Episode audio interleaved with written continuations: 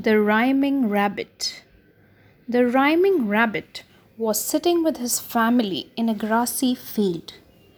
All the other rabbits were eating the grass, but the Rhyming Rabbit was making a poem about it.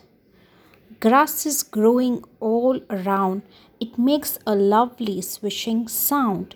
It looks so green, it smells so sweet, and best of all, it's good to eat. Stop rhyming, start eating, said the other rabbits. It was beginning to get dark when one of the rabbits picked up his ears and stamped a foot. Fox! he shouted. Straight away, all the rabbits ran to their burrow, all except for the rhyming rabbit, who closed his eyes and made up a poem about the fox. O fearful fox, all rusty red, you fill our rabbit hearts with dread. So silently you crouch and sniff until you catch a rabbit whiff. So hungrily, you cunning beast, you stalk your tasty rabbit feast. You're sly and crafty through and through, but we can run as fast as you. Don't rhyme, run, yelled the other rabbits. The rhyming rabbit opened his eyes, saw the fox, and then he ran.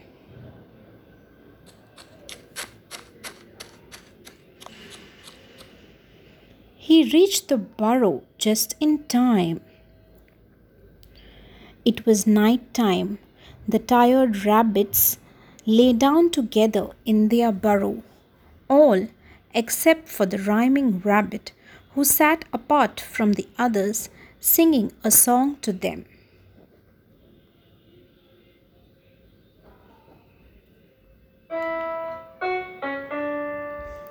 Sleep, rabbit, sleep. Sleep, rabbit, sleep.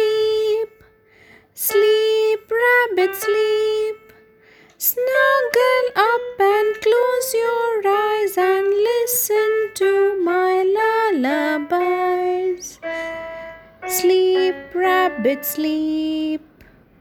Dream, rabbits, dream. Dream, rabbits, dream.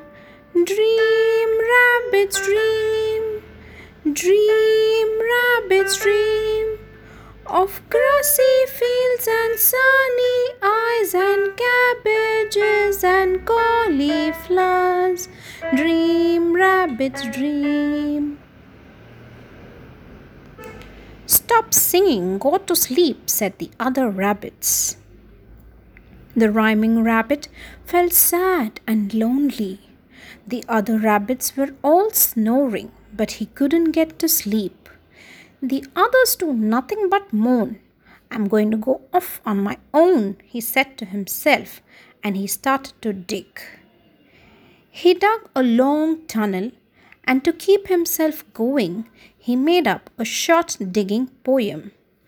Dig, dig, quick, quick, scrabble, scrabble, kick, kick. Dig, dig, quick, quick, scrabble, scrabble, kick, kick. Dig, dig, quick, quick, scrabble, scrabble, kick, kick.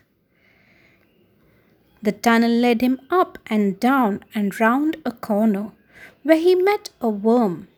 The rhyming rabbit stopped in his tracks and made up a new poem. Wonderful worm deep in the soil, why do you wiggle and curl and coil? Where are you going? Where have you been? How do you manage to stay so clean? How do you change your shape like that? From long and skinny to short and fat? And one more thing that's been bothering me how can you bear to eat earth for tea? But the worm said nothing. He had no ears, so he couldn't hear the poem. Round the next corner, the rhyming rabbit met a mole. The mole's eyes were very small, but he did have ears. Maybe he would enjoy a spot of poetry. The rhyming rabbit stood on his hind legs and began to recite. Marvelous mole as black as coal, with shoveling toes and pointed nose, you snuffle around beneath the ground. You're practically blind, but never mind. At least you can hear, so lend an ear. And hear when I say, Mole's rule, okay? Be quiet, said the mole. I am looking for worms. The rhyming rabbit felt very lonely, but he carried on digging. He dug and he dug till he met a centipede. Straight away he thought up his best poem yet.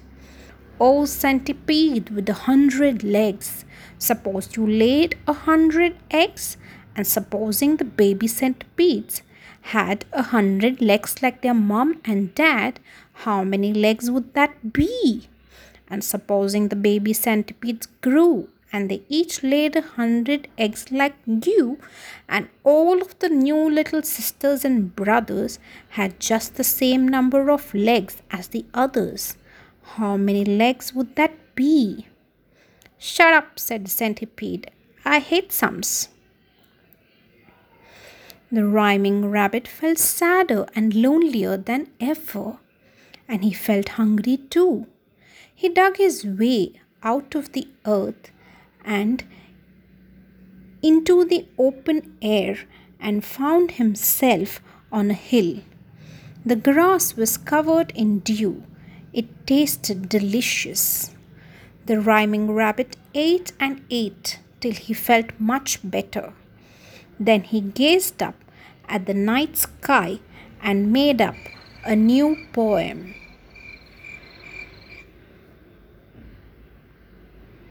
O midnight blue and velvet sky, O silver stars so bright and high, O yellow moon so clear and full that shines on trees and grass and and and the rhyming rabbit couldn't think of a rhyme for full.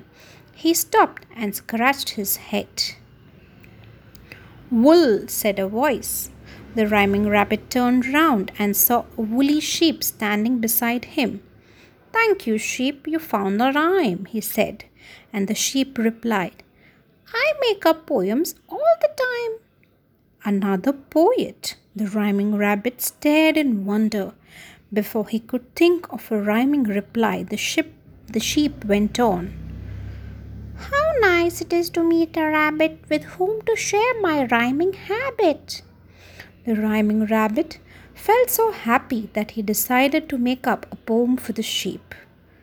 O pretty and poetic sheep, who stands upon the hill so steep, with handsome horns and woolly fleece, as white as snow, or clouds, or, or, or, geese, suggested the sheep.